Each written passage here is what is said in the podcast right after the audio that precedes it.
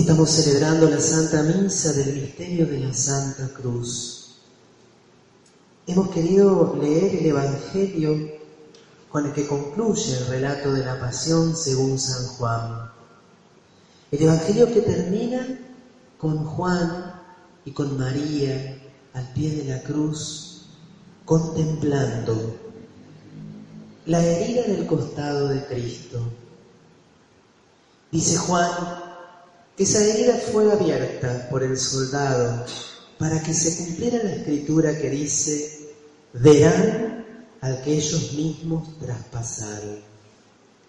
Y a pesar de que la cruz y el dolor de Cristo es para nosotros motivo de tristeza, nos compunge, nos emociona, más allá todavía de esos sentimientos normales cuando vemos padecer a alguien, es tan importante que nosotros demos un paso más y veamos en las llagas de Jesús la profundidad infinita de su amor por nosotros.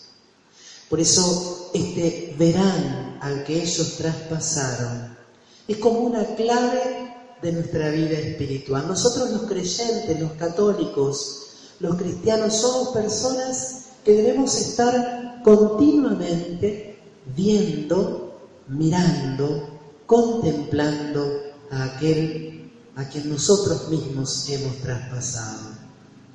Porque las llagas del Redentor, las llagas de su cabeza, de sus espaldas, de sus manos y sus pies, especialmente esta llaga del costado, nos revela por un lado nuestra malicia, nos revela el sentido hondo de nuestros pecados que alcanzan a Dios, pero sobre todo, como dicen los santos, las llagas de Jesús son como bocas que gritan, que proclaman el amor de Dios por nosotros.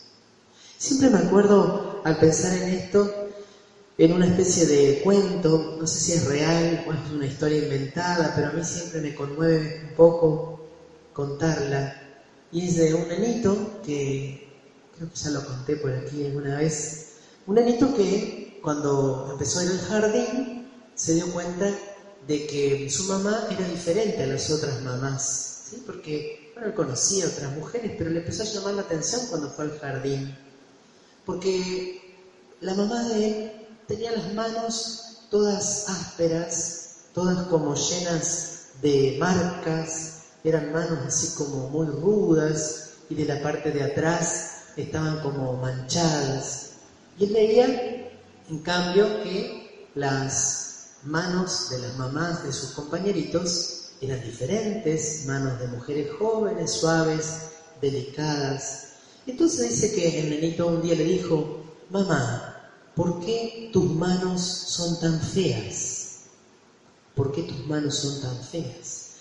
Entonces dice que la mamá lo sentó y le empezó a contar que cuando él era chiquito, en un momento, por un accidente doméstico, la cuna donde él estaba durmiendo empezó a incendiarse. Y que entonces ella, cuando vio que estaba sucediendo eso, por supuesto no lo pensó dos veces, y entonces metió la mano en la cuna para salvar a su bebé, y por supuesto sus manos quedaron marcadas por todas esas quemaduras.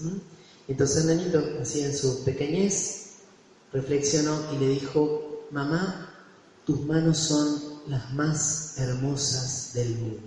Porque las llagas que llevaban esas manos eran el signo del amor que se había arriesgado. Y por eso nosotros, contemplando las llagas de Jesús, contemplando su rostro ensangrentado, su rostro lleno de sangre y de heridas, le podemos decir a Jesús, Jesús, tú eres el más bello de los hombres.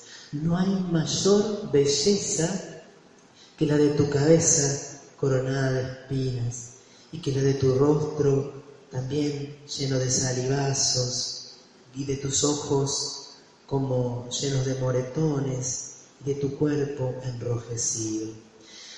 Estas llagas, además de ser el signo del amor y de poder llevar a nosotros a enardecernos en el amor, son también para nosotros como un lugar donde escondernos, donde refugiarnos y donde descansar.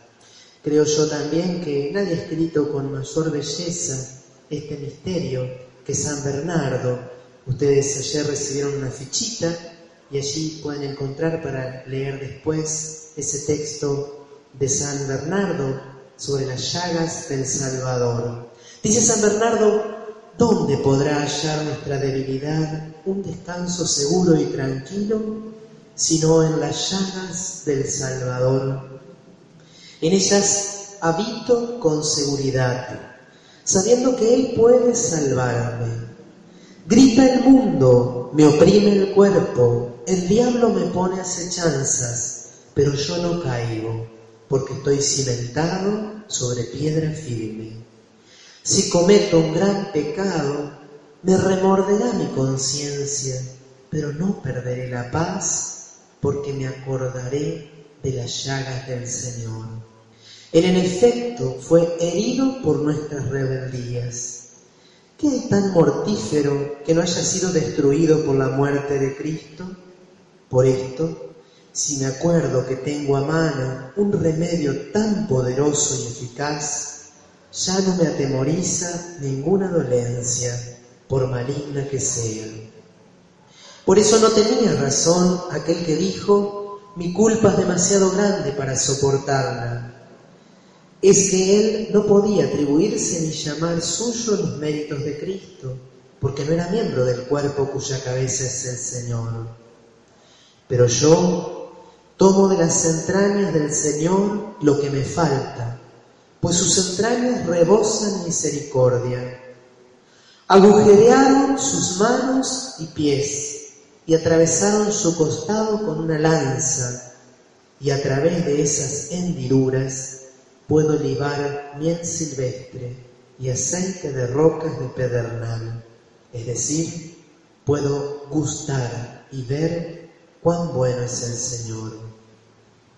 Sus designios eran designios de paz y yo los ignoraba, porque ¿quién ha conocido jamás la mente del Señor? ¿Quién ha sido su consejero? Pero el clavo penetrante se ha convertido para mí en una llave que me ha abierto el conocimiento de la voluntad del Señor.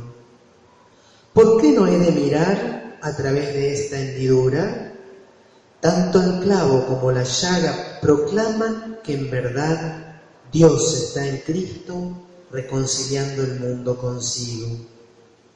Un hierro atravesó su alma hasta cerca del corazón, de modo que ya no es incapaz de compadecerse de mis debilidades. Las heridas que su cuerpo recibió nos dejan ver los secretos de su corazón, nos dejan ver el gran misterio de piedad, nos dejan ver la entrañable misericordia de nuestro Dios por la que nos ha visitado el sol que nace de lo alto.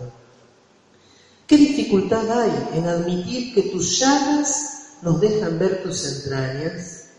No podría hallarse otro medio más claro que estas tus llagas para comprender que tú, Señor, eres bueno y clemente, rico en misericordia.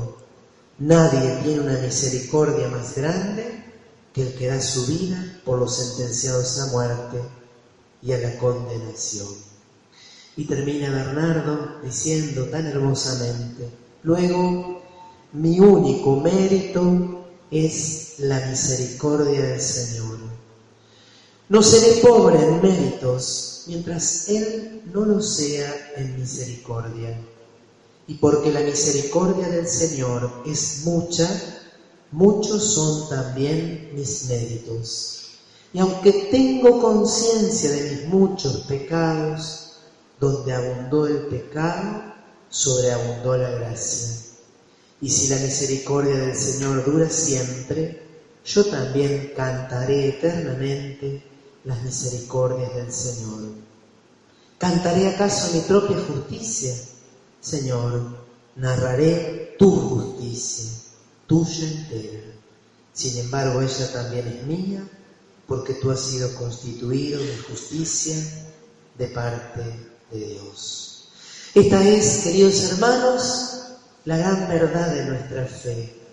Hemos sido amados tanto por Dios que Él entregó a su propio Hijo para que todo el que crea en Él no muera, sino que tenga vida eterna.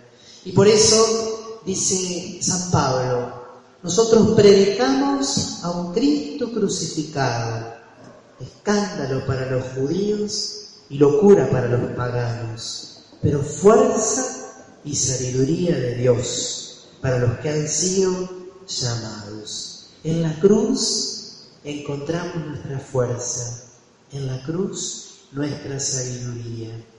Entonces cuando estemos tentados, cuando estemos a veces oprimidos por las pruebas, contemplemos nuevamente la cruz, no apartemos los ojos de sus llagas. Y cuando nos parece que la vida es injusta y no entendamos lo que nos sucede, recordemos que la cruz es la verdadera sabiduría.